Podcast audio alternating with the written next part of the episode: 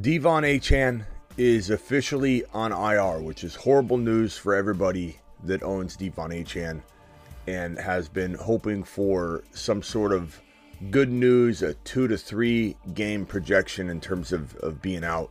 Now we're looking at a, a minimum of four weeks, meaning the the Dolphins didn't feel like he would probably be available for the fourth game and so whenever a team puts someone on IR, they have no hope for them playing, you know, the next three, four games. So this is bad news. We don't fully know if he'll be back after, you know, four games are up. I, I assume he would be because this was a hard decision. This was a this took a lot more time than the James Conner or Justin Jefferson decision to put those two on IR. So I think they were really contemplating uh, seeking second opinions, getting some some second looks at the knee to see if maybe he could be back within three games instead of four. So I do believe we're looking at four games, not seven, not eight, not ten. Um, the the problem is though, you have to make a decision on whether you trade him away for whatever you can get, or make some sort of other accommodation. Unless you are set up pretty well on your bench, then you might be okay. We'll go over all those scenarios and more. The fantasy football show begins now. Live from the fantasyfootballshow.com studios. It's the Fantasy Football Show. Live! Monday through Friday, 8 p.m. Eastern. Smitty is also live whenever news breaks. From the fantasyfootballshow.com news desk, here is your breaking news. So a lot of us were hoping this was going to go a different way because the decision was taking a while. JJ put on IR, or at least yesterday they announced he would be going on IR. Justin Jefferson, same thing with James Conner, and then this this news would De'Von Achane be put on IR? That didn't drop right away, so we're thinking, okay, this he's going to escape the IR, meaning probably back two or three, but not four weeks because they would put him on they put him on IR if they thought he missed four games. Now he's on IR. Um, again, we're going to assume right now, based on what we're hearing, and I, I have a lot of feelers out there, um, some of which, you know, it's hard to know what, what everybody truly knows and what people are, are projecting, even in a, a space where I feel like I have good connections to people close to the situation. There's a lot of, of spec going on. And a lot of times in the news world, even from people I trust, people are trying to get things right or try and be first, not necessarily correct. And so we don't we don't know. Nobody really truly knows if he's projected to come back after the four weeks or are they thinking this could be longer. They're not telling anybody. Um, I'm going to say it's a safe assumption given the the logical sequence of everything, the amount of time it took. It wasn't an immediate decision that he will miss just the four games.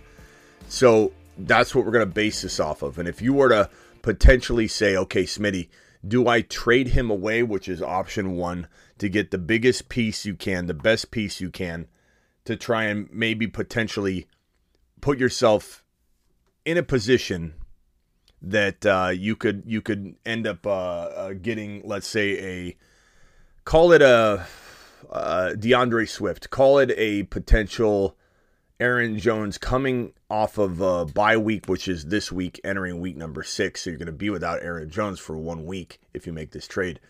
And then he's healthy, probably coming into the remaining part of the season. That is probably what I would guess to be the most logical uh, move if you are, let's say, one and four or zero oh and five.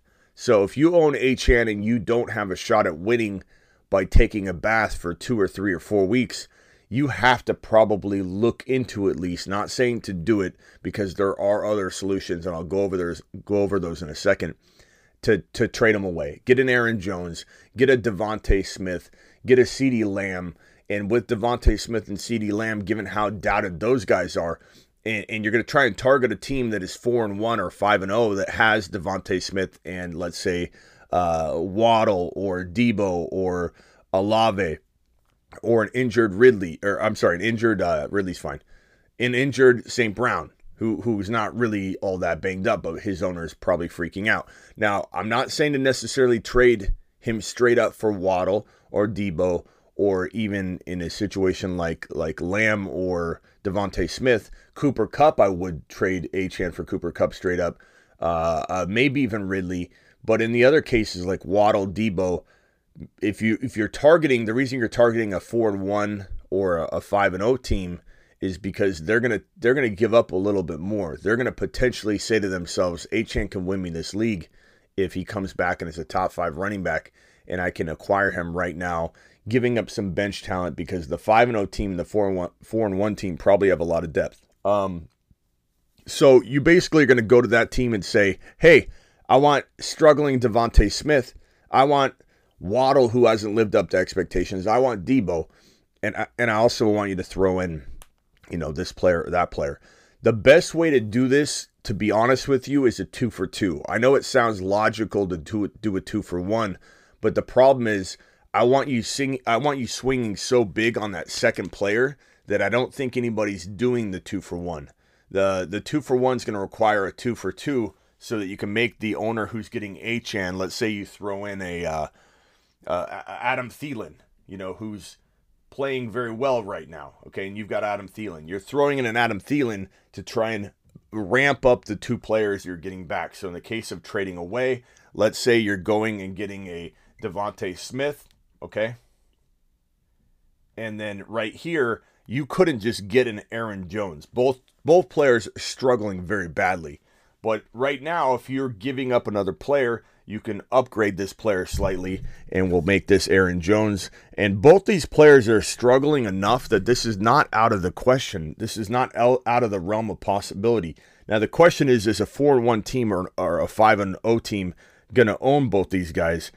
Uh, because these are two pretty big draft pieces. So all those things need to be factored in. You might only find a, a team that's five and zero oh or four and one that has a DeVonta Smith, and let's say um, another player like Dameon Pierce, and then you got to ask yourself, is that enough? Maybe, maybe not. If you're zero oh and five or one and four, you might have to take a gamble on something like that. Or Stevenson, who's doing awful. But again, these would be high draft capital players, so it's hard to imagine this team's five and 0 or 4 and 1. But even so, maybe the Aaron Jones DeVonta Smith owner is actually 2 and 3 and they would still make this trade. They're 2 and 3 because they have both these guys struggling a little bit. Uh, DeVonta Smith was doing good at the beginning of the year. Aaron Jones was doing good at the beginning of the year, and now you can potentially get them to say, "Well, I'm two and three. I think I can survive. Uh, I've got decent depth. I've got uh, uh, Demercado coming in. I've got um, you know, I've, I've got Jeff Jeff Wilson Jr. So if I take Achane, that's great. And even targeting the Jeff Wilson Jr. with Achane's a smart move.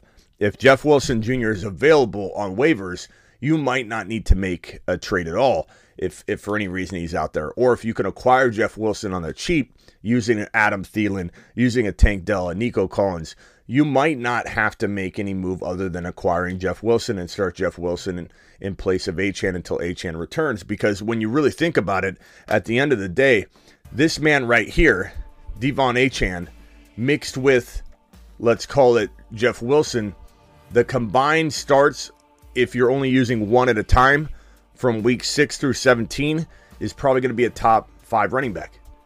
S- same thing goes for, for Roschon and uh, and Demercado or or or whatever player you throw in that's getting good work right now. Roschon, if he starts and he's still in concussion protocol, and as of this moment of recording this video here on uh, on Wednesday, uh, October 11th, at roughly uh, 2 p.m. my time, that's about uh, 3, 4, 5 p.m. Eastern. He's still in the concussion protocol and not not not good news this late in the week, given he suffered the concussion on the last Thursday. But if you own Demercado, you got to think to yourself, Demercado for week six, seven, eight, nine, or his his next uh, four games roughly. Added to Achane playing once he gets back for the remainder of the season. Let's say he misses four weeks, and you're not starting either one of these guys at the same time. But the uh, the the the the adding up of these two guys total starts using him or him in a rotation probably equal a top five running back. Okay, so there's no sense in trading Achane if your lineup is filling that void in a very nice fashion. The, the, the people that need to trade Achane are the people that are sitting here looking at a 1 and 4 0 and 5 record with no hope of filling the spot with just a complete hole or vacancy in the starting lineup. Those people need to make this trade. Um, as far as the backup, we've already kind of covered the backup possibility. That would be Jeff Wilson. And and he makes a fantastic, uh, like I said, coupling to Achane to get that that that top five running back starting numbers uh, accum- accumulation of it all, or or Roschon. But again, there's risk that Roschon isn't going to pass the protocol. Um, uh, Demercado is uh, absolutely phenomenal right now to pick up if he's there. Your waivers are probably already processed. He's probably the number one pickup of the week. So if your waivers have already processed and you missed the waiver wire weekly show that we do, then you need to make sure you're watching that every single week. So subscribe to the channel if you're new. Um, this is the best way to, to, to probably approach it. If you can back up Achane and wait on him, I like that approach better. I feel more comfortable about Achane returning after the four weeks than I do JJ. I feel more comfortable trying to to to fill in and make do patchwork uh, solution for Achane's four games that you would be playing him right now, week six, seven, eight, nine, um, ten. Those, you know, whatever it ends up being, I feel more comfortable making do if you can with the Demercado, who's going to start four games because James Conner's on IR and out four games. So it lines up perfectly. The overlap for Demercado and Achane is perfectly uh, suited uh, to be uh, to be coupled together to try and solve this problem.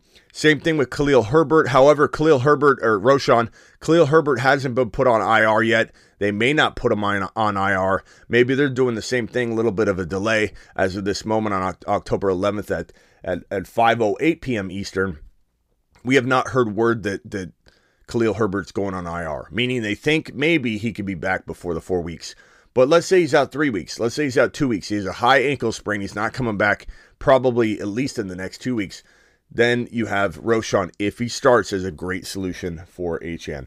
I, I can't tell you what to do. Only you can make the decision on what to do. Those are old pieces of news from yesterday.